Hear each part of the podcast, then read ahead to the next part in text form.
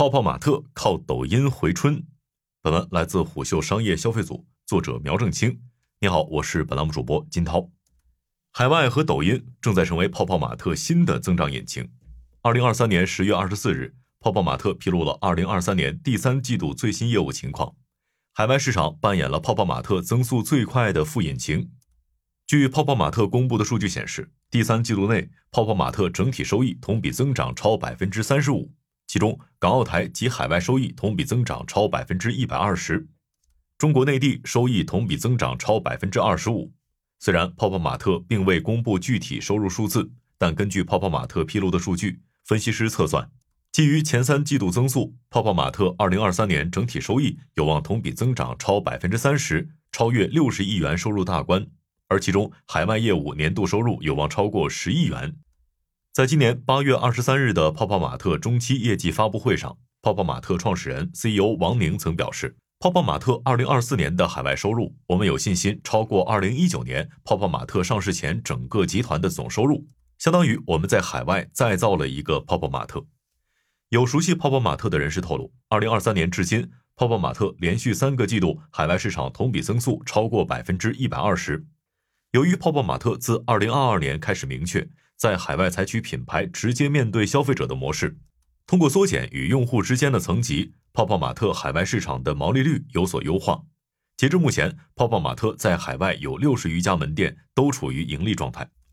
如果说海外是泡泡玛特最大的增速市场，那么抖音则已经成为泡泡玛特增速最快的线上渠道。据泡泡玛特公布的数据显示，季度内泡泡玛特抖音收入同比增长超过百分之八百七十五。值得注意的是，泡泡玛特在抖音的增速有持续放大的趋势。二零二三年上半年，其抖音收入同比增速超百分之五百六十。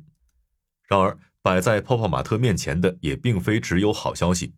三季度，泡泡玛特的抽合机与天猫旗舰店这两个渠道业务数据持续下滑，其中天猫旗舰店同比下滑幅度超百分之二十。而随着北方市场进入冬季，部分泡泡玛特在北方市场开设的线下新业态也遇到客流量下降的考验。十月二十四日，泡泡玛特的港股一度上涨超百分之五，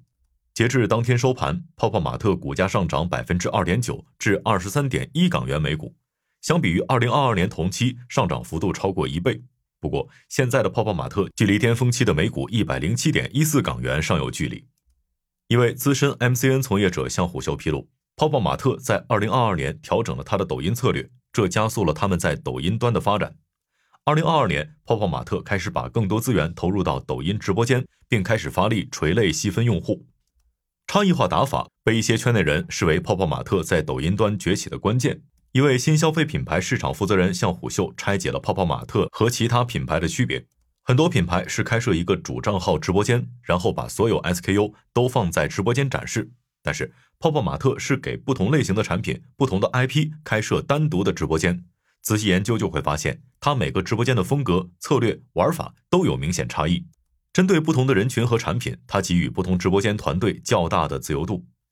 有熟悉泡泡玛特内部情况的人士告诉虎嗅，泡泡玛特在2021年四季度开始做抖音，此后不断调整打法，以及内部不断调整对抖音渠道的定位。在泡泡玛特内部有一个内容营销中心。这个部门会根据不同的产品以及用户群制定差异化的策略。在抖音主播的使用上，泡泡玛特并未像一些新消费品牌一样采取第三方供应商，他们选择培养自己的主播。有泡泡玛特主播向虎嗅透露，他们考核的关键指标包括新粉关注、互动指数、销售转化等维度。另有泡泡玛特直播的相关人士告诉虎嗅，每天直播后，泡泡玛特的直播团队会当场复盘。他表示，在线提交交易额。场观人数、转化率，这些都是复盘的关键指标。几乎每个营销策略和直播间动作都会根据用户反馈及时调整。我们的目标是留存精准的用户群，并让他们满意，从而提高转化。这一系列动作带来的结果是，截至二零二三年十月，泡泡玛特在抖音端已经有超过二十个聚集了由精准用户粉丝构成的抖音账号。泡泡玛特会在不同直播间推出不同的产品，从而引导目标用户复购。两个直观的结果是，泡泡玛特一些高客单价产品在抖音上的销量超过其他渠道，比如其动辄千元的 Mega 系列，在抖音端几乎处于上架即售罄的状态。有内部人士向虎嗅透露，自2022年四季度至今，泡泡玛特在抖音端的月收入几乎保持了同比百分之五百以上的增长态势。泡泡玛特上市以来，没有哪个线上渠道有过这样的表现。另外，海外是泡泡玛特眼下的另一个公司级战略。王宁曾多次表示，我们把全球化作为当下最核心的方向。泡泡玛特目前已经在海外二十多个国家和地区拥有直营或加盟合营店，它的跨境电商已经可以触达将近一百个国家。在泡泡玛特的海外版图中，东南亚是目前最大的市场。二零二三年，泡泡玛特围绕泰国、越南等东南亚国家继续发力。九月在泰国开设首店，首日营业额超过二百万元。据泡泡玛特公布的数据显示，在它将近六十余个海外门店中，月营业额超过一百万元的门店大约有三十家。事实上，泡泡玛特在海外的策略比较侧重本地化。他们不仅会启用本地化人才，还会根据当地节日和消费特点推出本地化产品。在墨西哥市场，泡泡玛特的骷髅风格产品就引起了当地消费者浓郁的兴趣；而在英国和法国，泡泡玛特则推出了一些学院风以及东方风格的产品。内部人士透露，二零二三年，泡泡玛特围绕海外业务在重点解决毛利率、费用控制等问题，一些低效的营销项目被暂停。以及通过品牌直接面向消费者等模式，泡泡玛特加快了海外市场的产品反应速度。无论是线下门店还是电商端，泡泡玛特都实现了数据打通。这意味着每一个海外市场的消费情况都是可以及时反馈并及时解决的。上述人士还透露，二零二三年已经是泡泡玛特出海的第五年。泡泡玛特摸索了一些自己的套路，比如在进入一个市场开店前，泡泡玛特习惯于先通过快闪店等轻体量、轻投入的模式先行测试，以及在二零二三年，泡泡玛特第一次把潮玩展搬到海外，这进一步缩减了泡泡玛特和用户的沟通距离。一位业内人士透露，泡泡玛特抖音增长的因素之一是其重新调整了资源分配。二零二二年至今，泡泡玛特把一部分淘系的投放资源转移到了抖系平台。而随着泡泡玛特在抖音体量的加大，投放比也在扩大，而这就引发了两个结果：其一，泡泡玛特在淘系部分平台的收入开始持续下滑；其二，随着流量价格高企，泡泡玛特需要面对抖音投放成本问题。不过，这是一个泡泡玛特解决之中的问题。据悉，在泡泡玛特内部，控制抖系投放比已经成为关键目标。有相关人士告诉虎嗅，二零二二年四季度以及二零二三年一季度。